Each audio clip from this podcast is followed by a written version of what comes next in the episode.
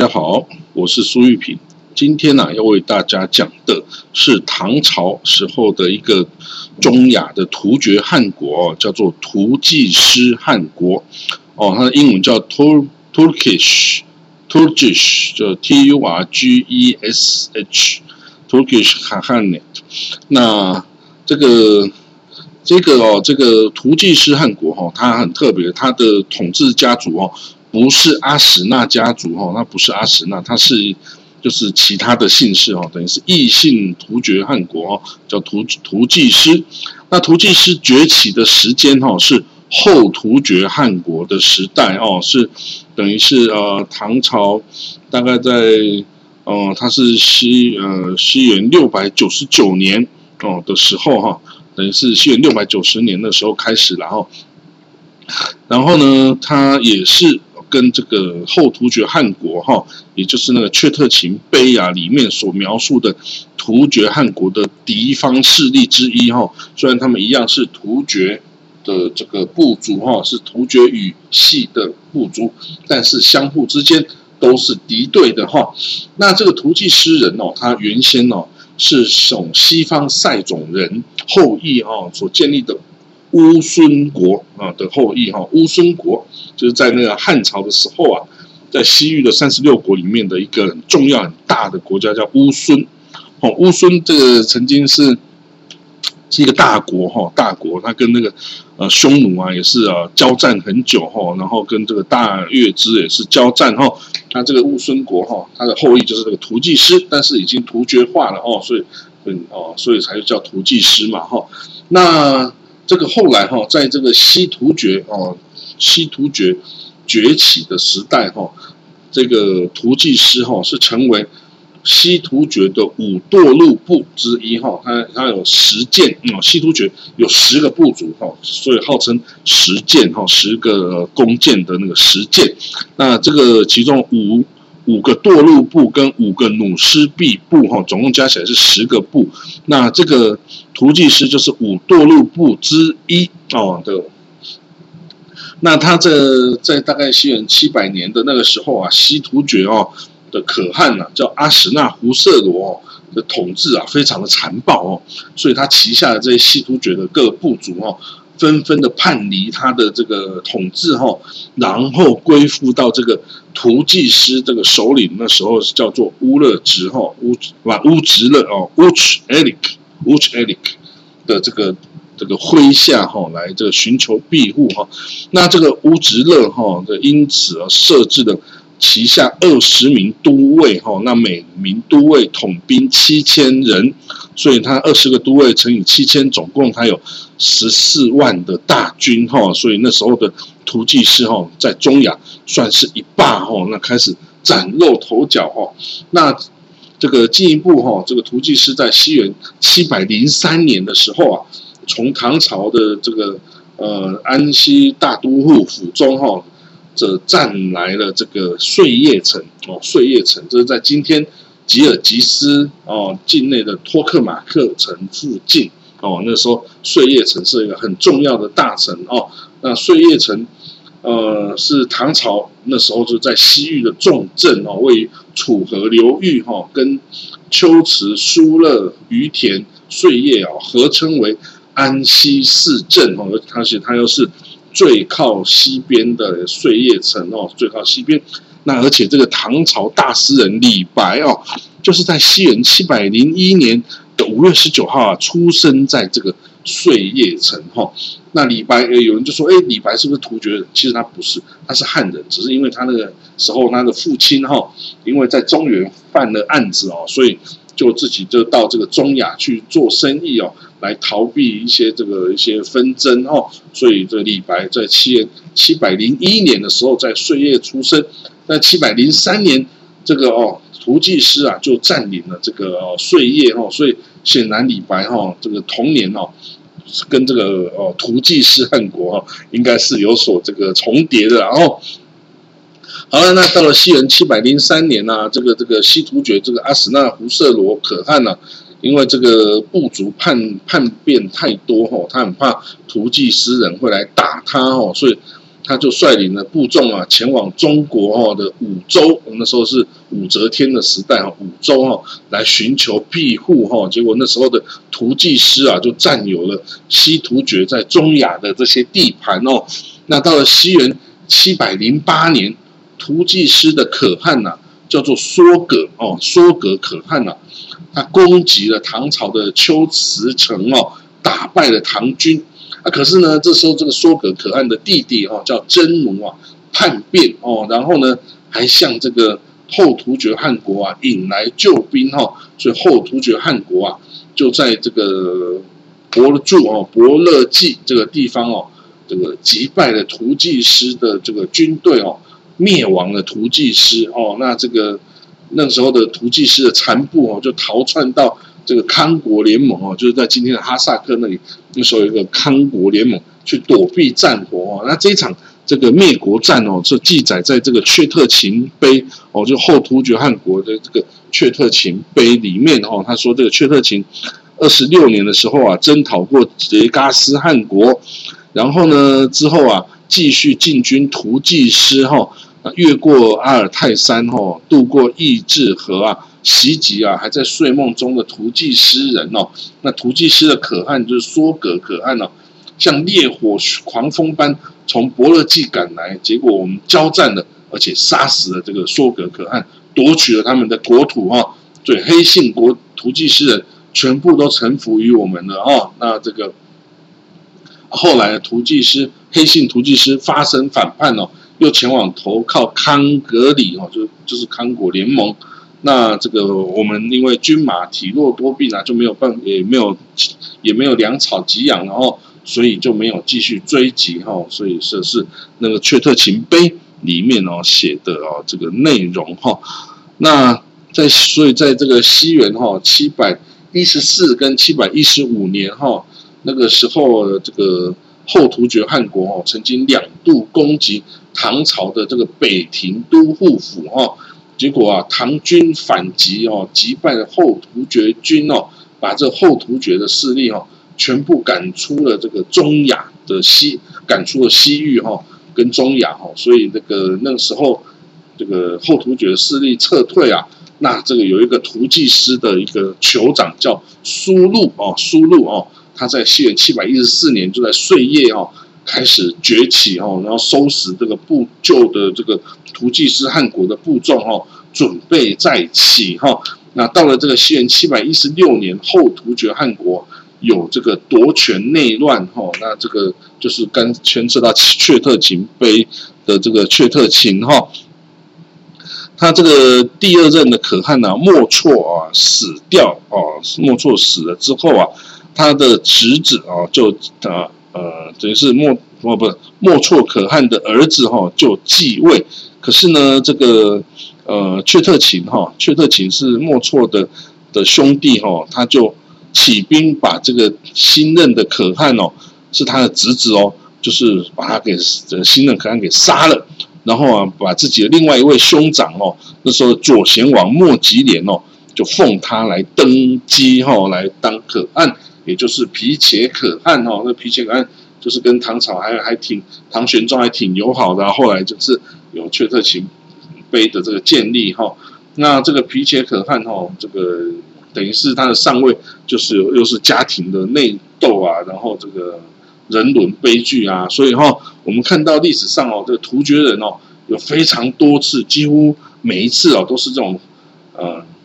父子啊，兄弟相残哦，然后来夺取汉位哦。他就是他是我突厥似乎是没有这种长子继承制哦，他是让哦这个通常是让这个自己的子弟哈，比如说我是一个可汗，我有个三个儿子哦，我就把这个地盘哦跟军队分给这三个儿子，然后三个儿子呢再去互相争斗，把其中会有一个把另外两个人都杀了之后。这这王国汉国就再次统一哦，好像都是这样子的一个这样子哦，或者是就是呃呃传的儿子，然后结果呃兄弟不满就来把侄子的皇位给抢走了哦之类的哦，所以那这样子当然有好处是你这个呃你永远领导人都是这么凶悍跟这个有能力哈，你才能上位哈啊。不过这样子就是说，每一次的内斗哈，都会造成你的这个哦，你这个国家啊，这个部族的这个大失血哈。那这样子对国家的长久延续也是不利的啊哈。那但是没办法，这个游牧民族哈就是这样子哦，互相的这个呃。呃，伦理哈，这个悲剧哈，互相这个是父子啊、兄弟啊，呃，这个叔侄相残哈，这个这个传统一直延续到很后面都是一样做哈。好了，那我们刚刚说这个图记师的输入可汗呢，他重新聚集了图记师的这些残余部众哦，就是重新的复国哦，然后来建立。图记师汗国啊，那这个首都啊就设在巴拉沙滚哦，跟碎叶两个城市哦。那到了西元七百一十九年，也就唐玄宗开元七年，唐朝呢就册封这个输入这个酋长哦为新任的图记师忠顺可汗哦，忠诚的忠，顺利的顺哦，忠顺可汗。然后把唐朝金河公主哦下嫁给他哦，给输入这个。忠顺可汗，那这个忠顺可汗呢，他呃也也还蛮聪明。他除了跟这个唐朝哈有这个娶了唐朝金河公主之外呢，他竟然呢又同时向后突厥汗国跟吐蕃帝国啊，这个有跟他们联姻哦，把这个呃把这个来自三个国家的公主啊都分为都封为可敦哦，就是皇后的意思啊。所以她同时有来自唐朝跟吐蕃跟后突厥汗国的。三个皇后哈，所以他就成功的稳定了这个汉国的东边的边疆安全稳定哦，大家都说嗯，那个他是我的盟友哦，那大家都有所期待嘛哈。但是这个图记斯汗国在历史上啊，最最引人注目的是哦，他对抗了阿拉伯帝国入侵中亚的这个哦动作哈。这个图记斯汗国哈，它在这个西元六百七九十到七百五十八年哦，它大概是有七十年的统治时间哦。它最厉害的就是对抗了阿拉伯倭玛雅王朝的入侵哈。那从这个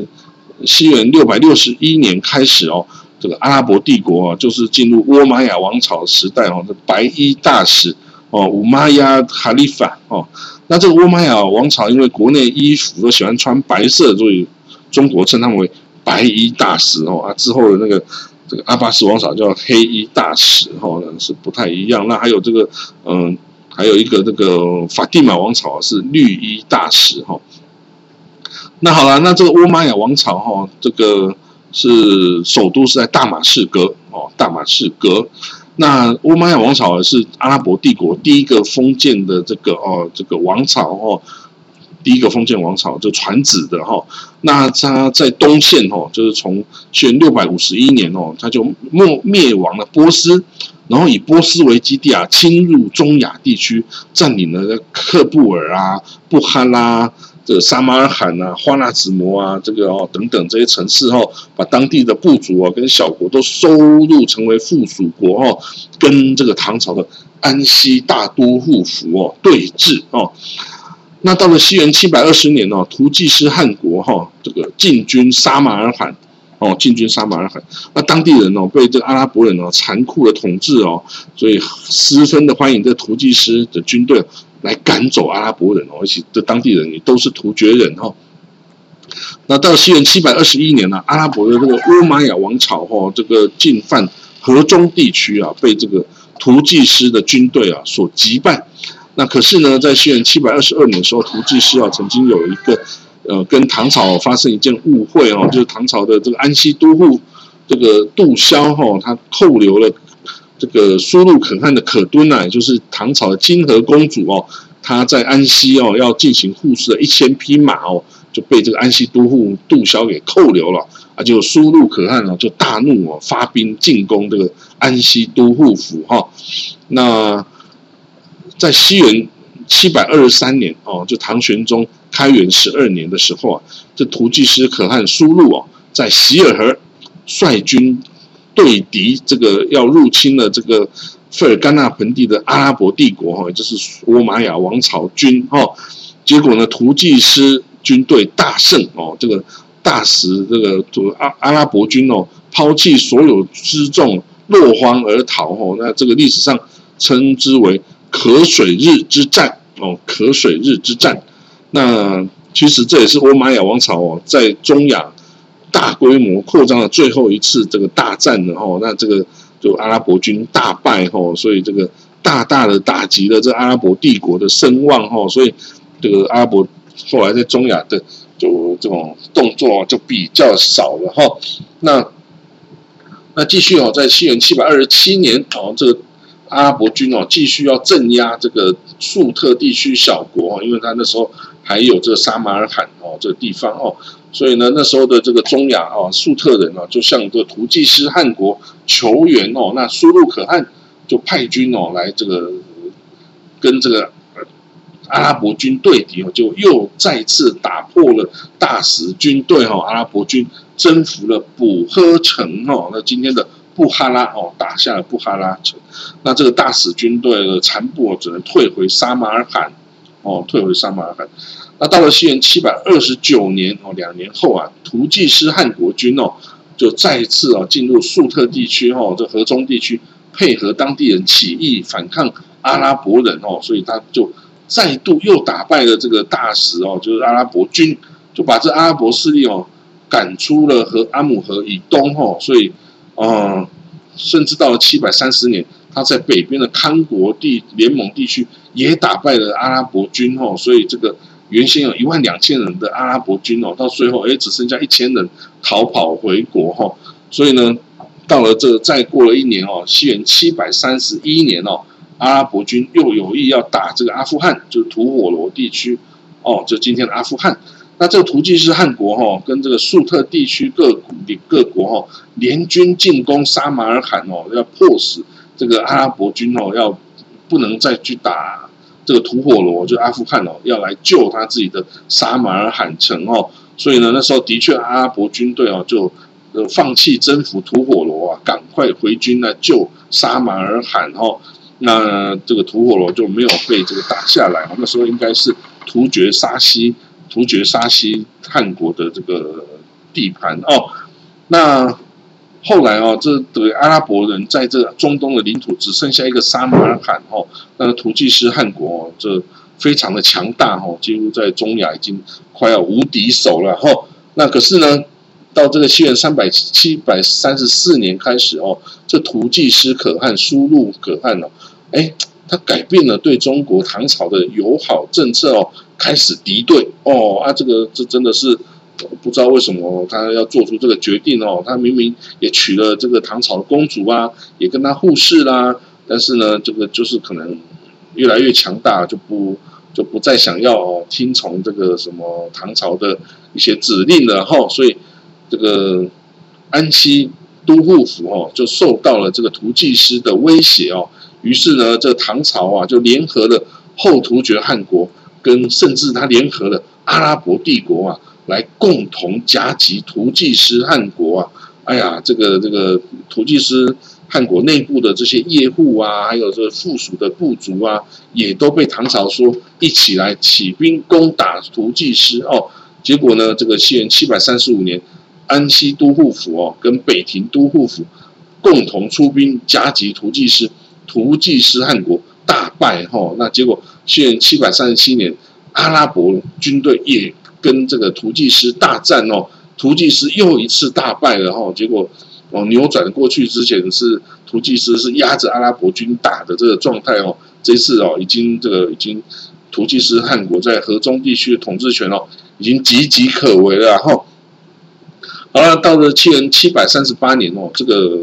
这个政策失误的这个图济斯的这个输入可汗哦，被图济斯的另一个部落的酋长叫。莫赫达干，莫赫达达干哦，夜袭把他杀了哦，这个莫赫达干杀了苏禄可汗哦，就全图济斯大全国大乱哈，然后有两个可汗呢跑出来自立为可汗，一个是吐火仙可汗哦，在碎叶城，一个是黑信可汗在达罗斯城哦，他们分别自立为可汗，因为这是这个图济斯有两个首都嘛，一个在一个在碎叶，一个在呃达罗斯，结果呢？这个这个杀了这个苏禄可汗的这个莫赫达干呢，就先向这个唐朝苏城哈，他就跟这个安西都护府哦的都护哦，叫盖家运哦，他们就一起出兵，把这个吐火仙可汗跟黑信可汗呐，全部都抓起来哈。然后呢，最后这个摩诃达干呐，就被唐朝立为图记师的可汗哦，图记师的可汗。但是呢，这个最后这个莫赫达干这个可汗哦，在西元七百四十四年哦，也是五年之后啊，也被这安西都护府安西的节度使哦，这个夫蒙林察哦给杀死哦。那这个图记师在那个时候从此分为黑姓图记师跟黄姓图记师两大势力哈。然后呢，相互交战仇杀哦，最后在西元七百六十六年。被葛罗路叶护国一锅端了，全部就纳为属民。那这个图记师哦，这汉国啊，就从此在历史上啊就消灭无踪了哈。这个图记师是一个很特别的一个汉国哈，他曾经打几次的打败了阿拉伯军哦，倭马亚王朝军向东扩张的这个企图哦，然后啊也这个曾经在的等于是帮助了唐朝哦，这个维持了在这个。这个中亚哦的这个这个安西都护的都护府的统治哦，所以他是这个对唐朝是有功大于过的，然后当然他最后。